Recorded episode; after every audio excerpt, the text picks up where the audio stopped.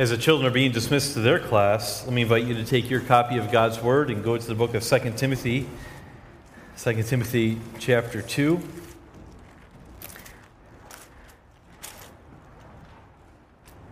If you're using one of the Bibles provided for you in the seats there, it's page 995. I don't have uh, my notes on the screen today. I uh, actually forgot to do that and send it to Mike, so uh, you're going to have to take notes. If you are into the habit of taking notes, you're going to have to take notes uh, without the aid of the outline being on the screen. Uh, I'll try to make that clear as we proceed through the message. Second Timothy is a very unique book.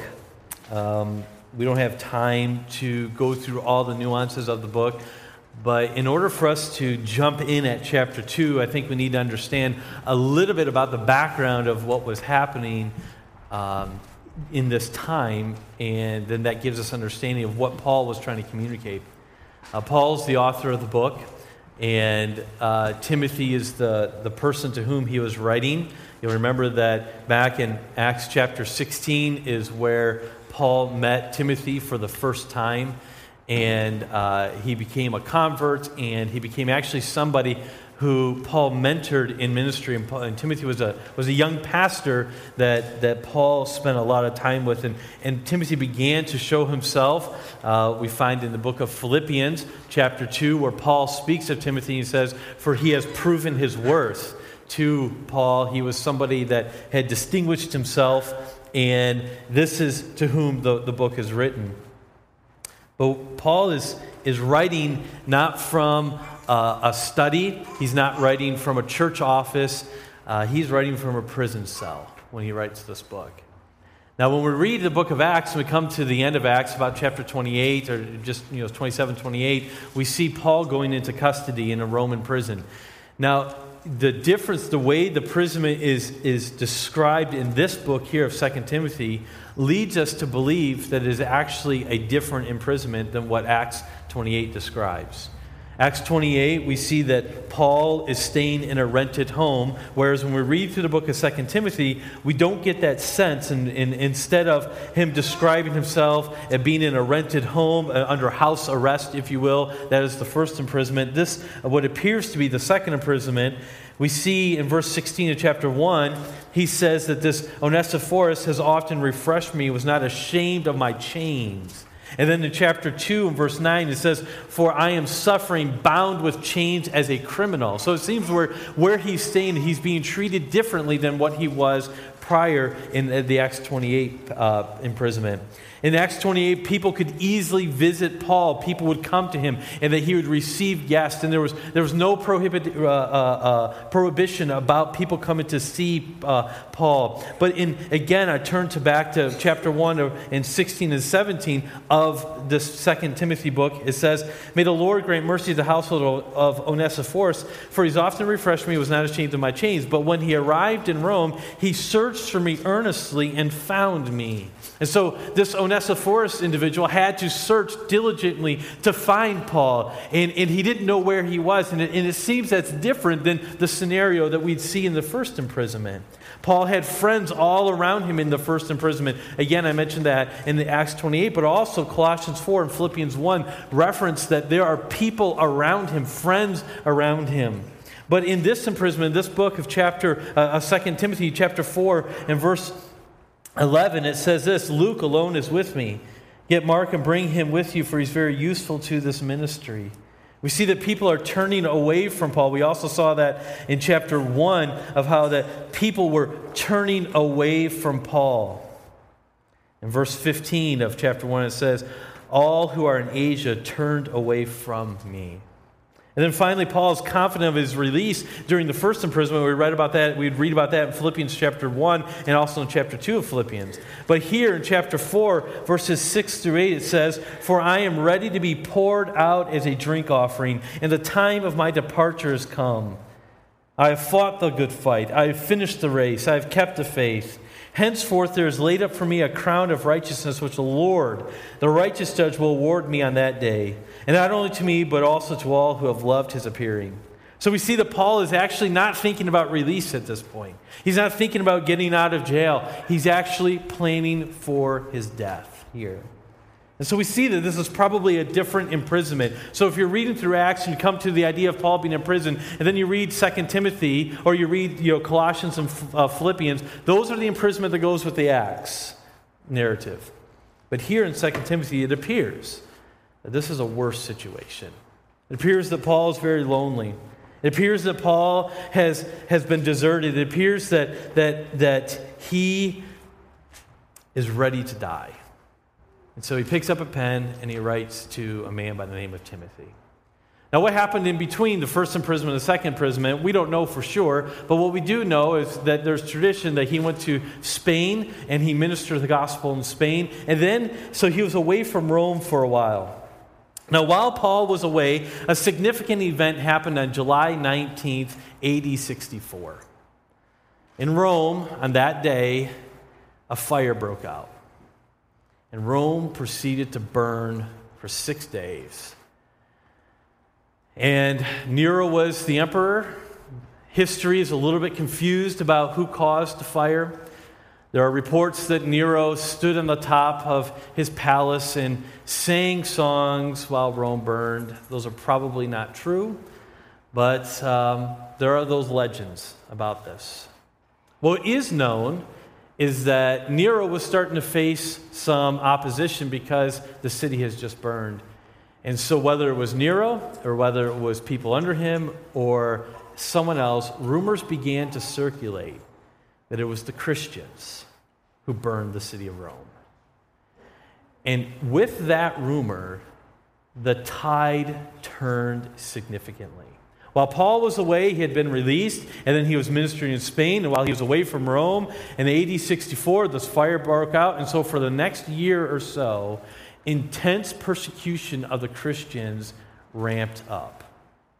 Over the time, it became increasingly more and more difficult to be associated with a Christian. And so, this is probably the reason why that when Paul gets back to Rome, when he travels back to Rome, he's almost immediately incarcerated because he bears the name of a Christian. And he was a leader of the Christian faith. And so he's incarcerated. No longer is he in this house arrest where people can come to him and where he can freely interact with people. He's in a much worse situation, so much that Paul thought for sure his departure was at hand, that he was going to die.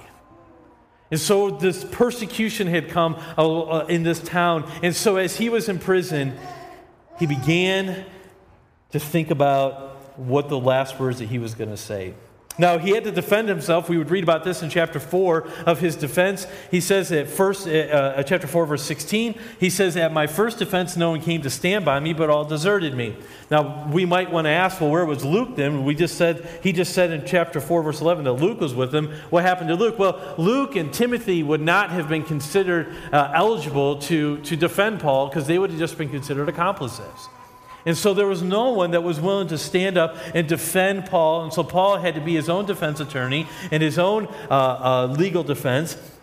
And in the process of him de- uh, defending himself, in verse 17 it says, But the Lord stood by me and strengthened me, so that through, the, through me the message might be proclaimed and all the Gentiles might hear it. So I was rescued from the lion's mouth.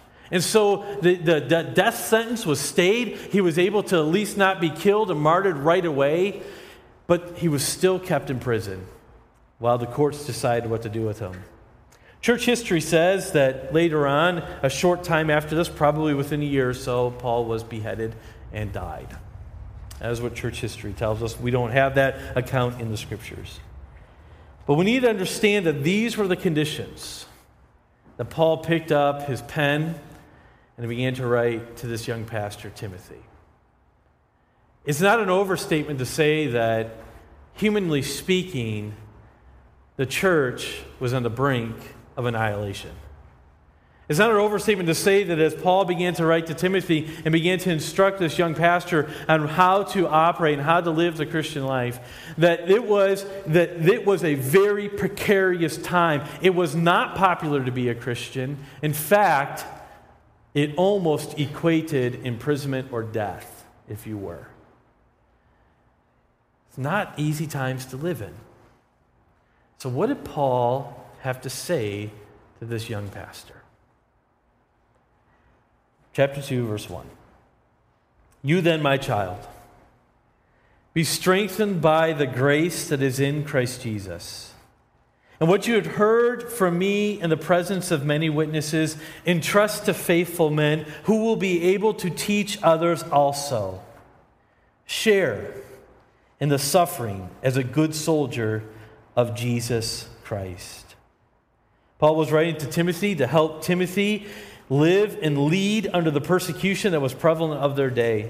In our text that I just read before us here, Paul gives Timothy three commands to help Timothy be useful for the expansion of God's kingdom in the face of what appeared to be quite possibly the last days of the church. While the specific narrow interpretation of this text is an apostle instructing a pastor, we do not have to be pastors to benefit from or to be instructed by these commands. And I, as before we get into these three commands of this text, I just want to remind us that we do not need commands for what is intuitive to us. We don't need commands. No one has to be reminding you right now, okay, breathe, inhale, exhale, inhale. Okay, you might want to blink now. Okay, inhale, exhale. No one has to remind us of these things. We don't have commands of this because it's intuitive to us. So, what we can learn from that is that that which we are given commands for, it must mean that it's not as intuitive as it should be to us. And so, these commands that we are going to look at from this text here, they under, we need to understand that we have to work at this. This is not an easy thing that Paul is telling Timothy to do. So, if you're taking notes, here's the first command. Command number one stay rooted in grace. Stay rooted in grace. He says, Be strengthened by the grace that is in Christ Jesus in verse 1. Literally, because of the way the word is written, it means keep on being empowered. It's talking about that this is actually happening right now. He's saying, Timothy, you are being sustained. You are being empowered right now by the grace of God. In the ministry that you're at, you have been brought to this point in your life so far by the grace of God. And what I am going to tell you, in the face of persecution, in the face of, of possible death, I am going to tell you, keep keep on living in the grace of God. There's no hope that we have apart from the grace of God. We must live in the strength that is found only in the grace of God. And following this first command, I believe that the reason why Paul writes this and also in, in the way it is constructed when he originally wrote this, it has the idea that the second two commands that are going to follow are dependent upon the first. And we need to keep that in mind as we go throughout this message today that we cannot do what follows if we are not empowered by the grace of God. And so, what Paul is telling this young pastor, and he's encouraging him, he says, I want you to continue to be strengthened. I want you to go and find your strength in the grace of God. Grace is an interesting thing. We find several verses all throughout scriptures that teach about this. Let me just give you a few of them. John 1, verse 16. John 1, verse 16 says, For from his fullness we have all received grace upon grace. Now, John 1 is the text where in the beginning, John is talking about how Jesus was present at creation, and he's talking about how the part of God's plan was the incarnation. And it says, and he became flesh, the word became flesh and dwelt among us. And then it talks about his ministry was full of grace and truth in verse 14 of John chapter 1. And then in verse 16, he says this again. Let me read it again. For from his fullness we have all received grace upon grace. We need God's grace. In James chapter 4, verse 6, it says, But he gives more grace. We need God's grace. We need more of God's grace. God is, it is an, it is an appropriate prayer of ours, so we can pray for God to give us more grace. We need it. 1 Corinthians 15:10 says, "But the grace by the grace of God I am what I am." Paul was writing this. He says, And his grace towards me was not in vain. On the contrary, I worked harder than any of them, it was not I, but the grace of God that was with me. So Paul says, I've worked harder than anyone else. I have been zealous more than anyone else. But it wasn't that that caused success. It's not that that caused me to be who I am. He says it's the grace of God. So, this idea of grace, what is grace? God's grace is, or, or grace is simply unmerited favor. It's, it's getting something that we do not deserve. And so, if we are going to contrast that with mercy, mercy is not getting what we do deserve. I break the law, I deserve punishment. But the police officer shows me mercy and does not write me the ticket for speeding. That's mercy. Grace is the opposite. Grace is getting something I do not deserve. Someone walks up to me afterwards and says, Here's a $100 bill. That's grace. I didn't deserve it. I didn't do anything for that $100, but it was just given to me freely.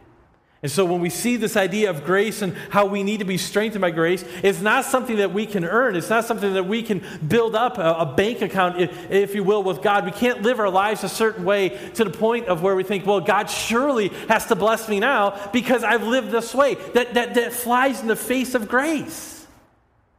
That would be merit. That's the opposite of what grace is. And so when we read these texts all through the scriptures, and I would encourage you to do a study on the word grace all throughout the scriptures. Favor would be another word that's often translated, and it's the same word as grace. It's based on the nature of the person who is giving the gift. And so when Paul here, he tells the soldier, uh, he tells this, past, uh, this young pastor, he says, I want you to be strengthened, continue to be strengthened in the grace of God. He says, You cannot live your life now nor in the future apart from the grace of God. And you say, Well, Jeremy, this kind of makes sense. But again, we are commanded to do things that are not intuitive to us because what is intuitive to us is for us to do it ourselves. For us to pull ourselves up by the bootstraps and for us to work harder. I've often said this that my philosophy is if I come up with a problem is work hard at it. If that doesn't work, work harder. If that still doesn't work, work even harder. Okay, that just kind of my nature, that's kind of who I am, is to just work hard and, and try to figure out something. And while there could be benefits to that, there's a lot of danger to that. Because who am I relying on? I'm relying on me. And this is not what we see in the scriptures here. I have a quote written in my, uh, in my office on the wall. It's by Robert Murray M'Cheyne, which says this It's a sure mark of grace to desire more. What do you mean by that, amen? It's, a, it's, it's, it, it's a mark, it's a telltale sign that you have received grace when you know you need more of it. And so, as we live this life, we don't have the same persecution that, that Paul was looking at and Timothy, what they were looking at. But we are living in a world that is becoming more and more unpopular to become a Christian or to be a Christian. As we live this life, we need to understand we, only, we can only do this by the grace of God. So, when was the last time you asked God for grace to live this life? Say, God, I need your grace to, to go to work today. I need your grace to, to be obedient to my parents today. I need grace to survive this school year. I need grace to put up with my adult children. I need grace to, you fill in the blank. Ask God for it. This is what he says be strengthened by the grace that is in Christ Jesus. He doesn't say, I want you to work harder. He says, I want you to be strengthened by grace. Now, God supplies the strength for what he calls us to do. And so, whatever God has called you to do, God will give you the strength to do it. And that's through his grace and through uh, his abundant provision. God gives grace, as I said, for you to respect your parents. God gives grace to care for aging parents. God gives grace to be patient with children, both young ones and older ones. God gives grace to work on your marriage. God gives grace to be patient with your supervisor or coworkers. God gives grace to live in a culture that is becoming increasingly more hostile to the gospel. Now, if we say that we can't do those things, if we can't be respectful, if we can't be obedient, if we can't be kind, if we can't uh, uh, work on our marriage anymore, if we can't, whatever it is, we are saying that God's grace is insufficient, is what we're saying. And so God's grace is sufficient. And so the application here is we're talking about intentional relationships, is that if we're going to have intentional relationships, it requires grace. It requires grace for us to get along, it requires grace for us to interact with people. Number two, if you're taking notes, our second command that we see in this text is this Command number two seek mentoring relationships. He says, And what you have heard from me in the presence of many witnesses, entrust to faithful men who will be able to teach others also. There's some debate about what he means there when he says in the presence of many witnesses. I don't think we need to make that more complicated than what it is. I think what he's basically just saying there is a lot of people have heard what I've taught. People can verify what I have taught, and there are many people who can be witness to that. And so, what you have heard from me that can be verified, uh, not any private interpretation or anything, but the public proclamation of the gospel, I want you to entrust that to faithful men who will be able to teach others also. And so he says, seek mentoring relationships. If, I don't know if you noticed it, but there's four generations of grace there. First of all, we have Jesus to Paul, then we have Paul to Timothy, Timothy to faithful men, and then faithful men to others. And so, what he is designing here is he says, we live in a really difficult world. Christianity, as we know it, the church as we know it, is, is being attacked. He's saying, and here is what we need to be focusing on. We need to be focusing on mentoring relationships. He says, I have poured into you, now you need to pour into other people. God has designed us that we should be in a community. From the beginning, God thought it best that man not be alone. From the very beginning, God designed that we needed other people. And that's not always easy. That's difficult at times. I, have told people that the older I get, the more of an introvert I become. It used to be when I was a teenager, you know, I, I, I didn't mind being the center of attention. I, it didn't bother me, uh, uh, all those type of things. But, you know, the older I get, the, the, the, the more I like being by myself. I mean, it used to be that I, I would start to go nuts if I wasn't involved uh, uh, with people or people around me. You'd be like, you know, and my older brother was different. My older brother was different. He would, he would be, we, we would be uh, during the summertime or whatever, and I'd be like, hey, let's go outside and play basketball. Let's go outside and play baseball and everything. And he would have a book. And I would say, you know, how can you do this? And, and, and, he would just be completely content with reading the book. To the point, to the point, my mom had to make rules for me to read and make rules for my brother to go outside and play.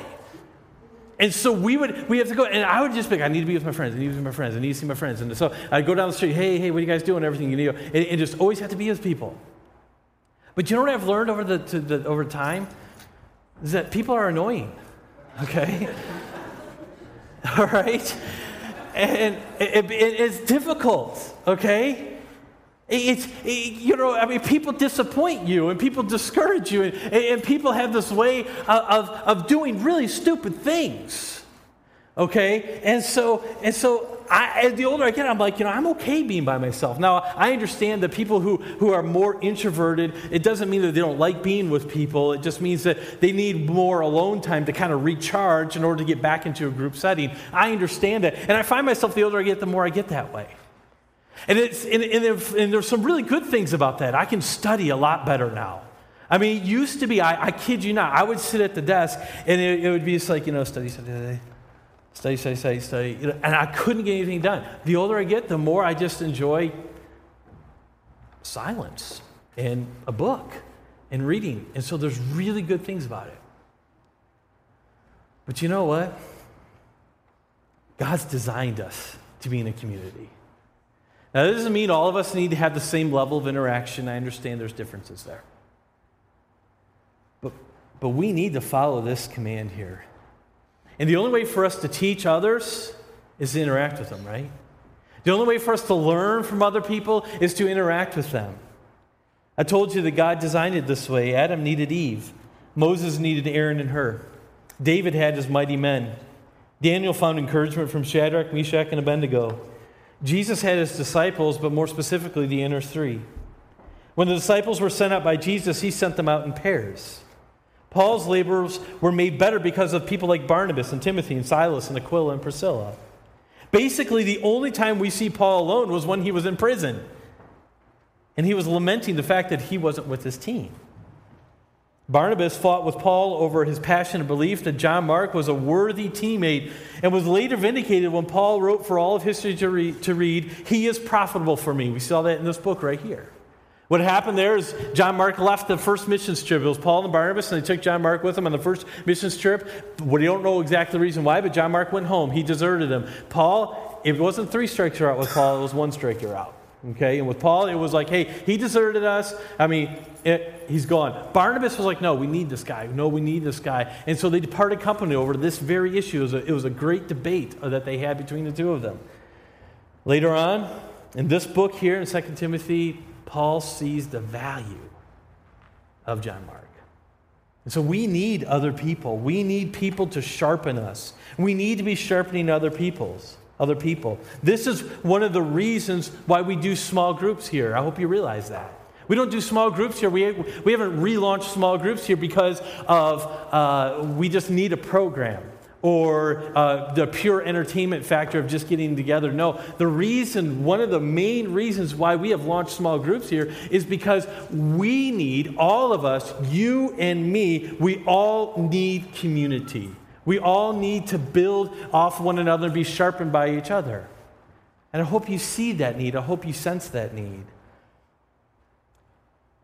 We need to have this deep sense of need for other people investing in our lives and for us to invest in other people's lives.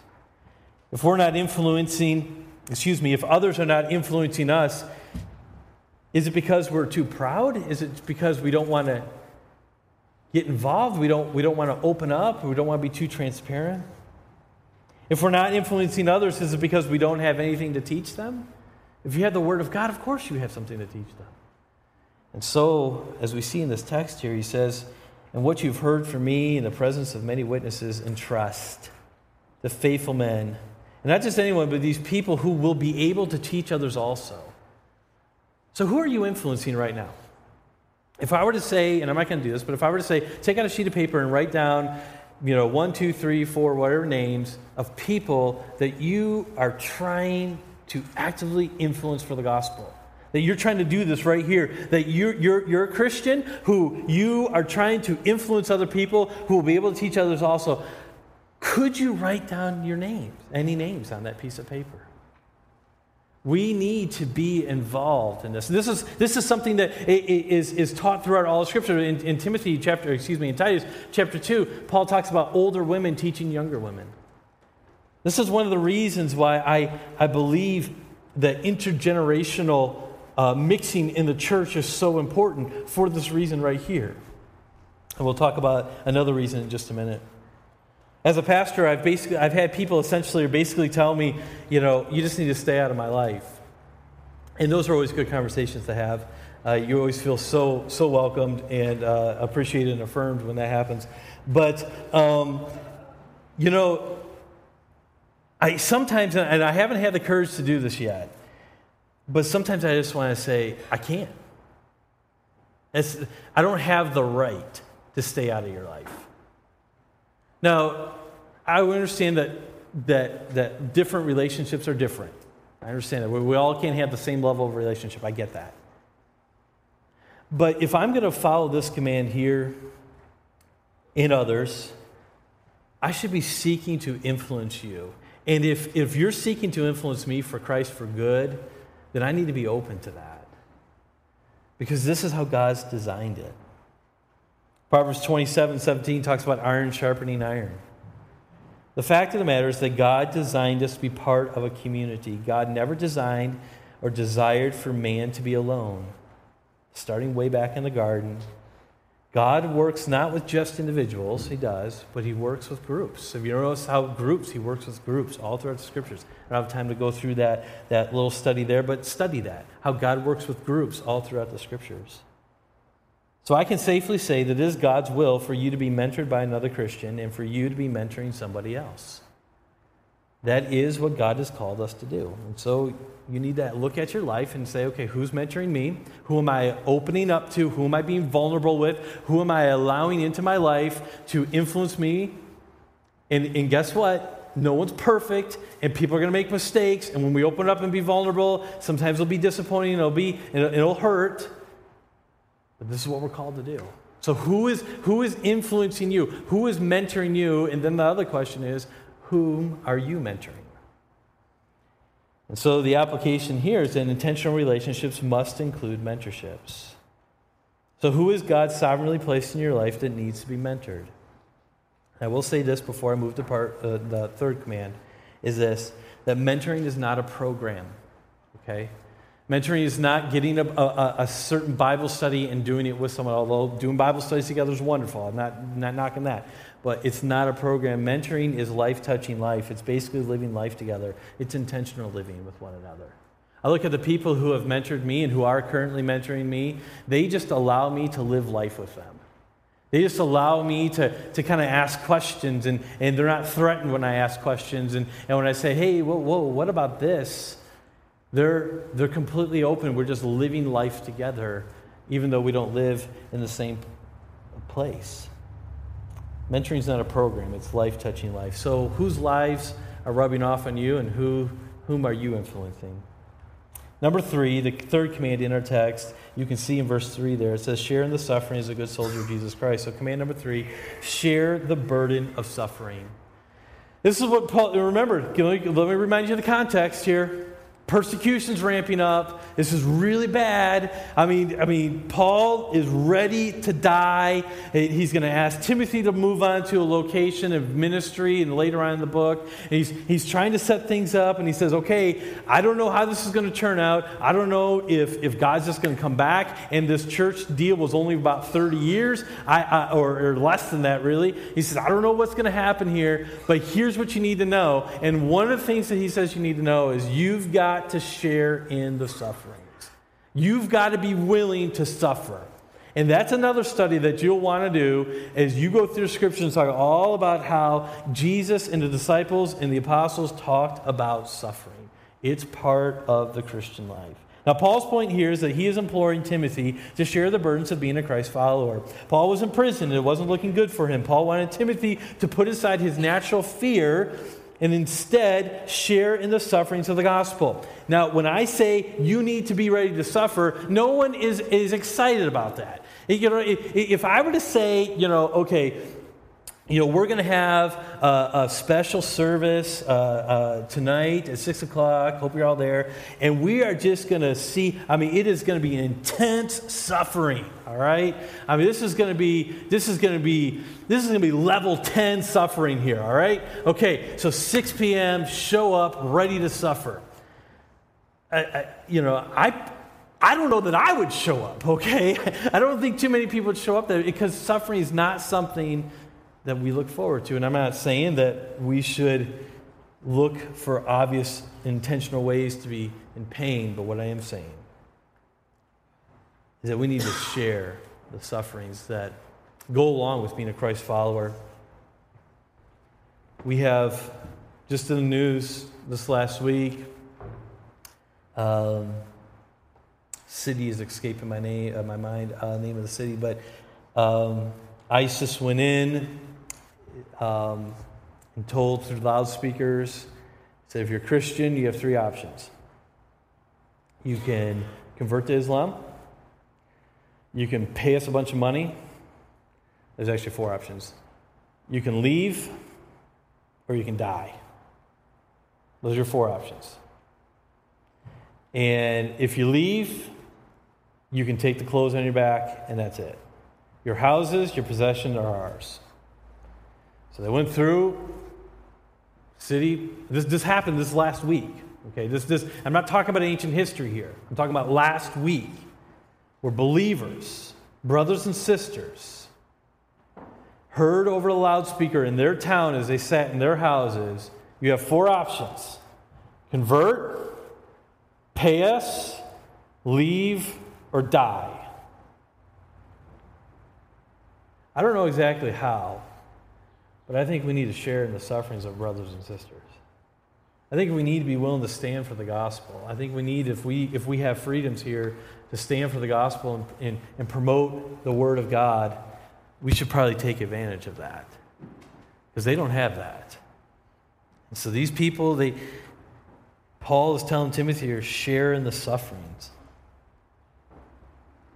The suffering that Paul is talking about here can come in many forms. It doesn't have to be just the physical, that is one, outright physical persecution for the gospel, and that's the primary means of the text here. But suffering can come in other forms than that. being misunderstood by non Christians or Christians, being rejected by Christians and non Christians, being humiliated by Christians and non Christians.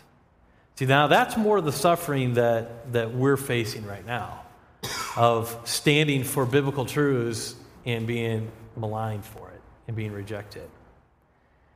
And are we willing to share in the sufferings of being a Christ follower?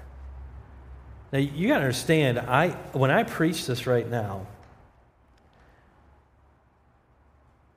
I, I preach this with no joy and with um, a sense of nervousness. Because I realize what I'm doing. I'm standing before a group of people and I'm saying, you all need to be willing to suffer for Jesus. And if I'm willing to stand here publicly, on, rec- on record, on recording, can be downloaded later, it's on live stream right now, then I better be willing to live that. And I don't know what that means. But I do know this. Remember, let me go back in our message.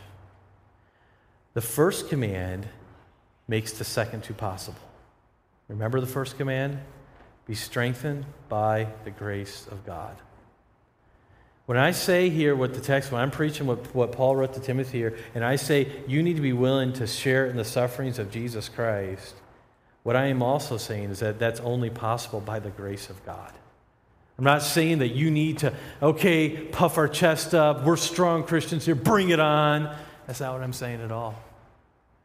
I pray, I pray that if I heard over the loudspeakers that I had four options, I pray that I would not bow the knee to false idols. I pray that. You say, well, wait, aren't you sure that you wouldn't do that? Well, I've read enough church history to know that there's a lot of preachers who thought that they would stand, and when persecution came, they didn't. I don't know all the reasons. I don't, I, that's between them and God. I, I don't understand that. But all I know is that I want to be on my knees, figuratively and literally, just saying, God, give me grace to share in the sufferings of Jesus Christ. And this is what we need to pray for as a church. We need to pray that God would enable us to stand firm for the truths of God's word and of Jesus Christ. So we need to share this burden of suffering. The fact of the matter is, that if we're going to be effective ministers of the gospel, we're going to have to mix up with people. We're going to have to, we're going to, have to interact with people. And this goes back to the, our second point here of how that often it is difficult to interact with other people. And, and, and, and people can be annoying, as I said, and people can be difficult to deal with here. But what he's saying here is share with, come alongside of other people who are going through difficult situations and be willing to share that suffering with them. I said that people are annoying and people are difficult and people are frustrating and people do stupid things that have consequences for their actions. But people are also hurting and people are discouraged and people are lost and people need Jesus Christ. People are our neighbors and we are to love them as much as we love ourselves. And so when we see this text here, it says, share in the suffering as a good soldier of Jesus Christ. That means we need to go out into the field, we need to go out into the battlefield, and we need to be willing to serve alongside of people and take the suffering that comes with being a soldier of Jesus Christ. This is one reason why I believe intergenerational relationships are so important within the church. Because it's not just wisdom being passed down from an older generation to a younger generation, although that's very important. I do believe it's important for teens and older people to interact and, and, and, and for younger kids and, and adults to interact. I do believe that intergenerational ministry is very important because it, it teaches, particularly on the teen level and the senior citizen level, it teaches them to share in the sufferings of one another. I, I, am beginning, I'm on, I mean, I am on the very, very beginning stages of seeing that it stinks to get older. Okay? You know, for a long time, that's all you want to do is get older. You want to get older, you want to get older, you, know, want to get older. Then all of a sudden, it's like, I want to be younger. I want to be younger. I want to go back. There are certain sufferings that you deal with that we don't understand younger. And I think it's important for younger people to come alongside of older people and start to, to share with that. When an older person has a hard time walking down steps, I really think it's important for a teenager or a younger person to come alongside and help them down the steps. What are they doing at that moment? They're sharing with the sufferings of that person. I believe it's important for an older person to deal with a younger person and talk to them because let me tell you, teenagers today are facing temptations and facing difficulties that you never imagined when you were in high school. It's important for you to come alongside and say, hey, I just want you to know I'm praying for you. We have two seniors that graduated. They're going to be going to state schools here in just a few weeks here. How many of you are praying for them? See, uh, us older people who know what, what the temptations and the trials are there, and we know what is what is that they're going to face. We need to be ministering with them, and that is sharing the sufferings with them and saying, "Look, I know that it's going to be difficult. You're going to be balancing work. You're going to be balancing school. You're going to be balancing this this this idea of relationships and all these things. And you're trying to figure things out. I want you to know I'm praying for you. If there's anything I can do to help you, I want you to know I'm here for you." Hey, why don't I take you out to dinner? We can talk about this. You see, when we talk about sharing the sufferings of other people, a lot of times we go right to persecution. We go right to the sword. And that is there.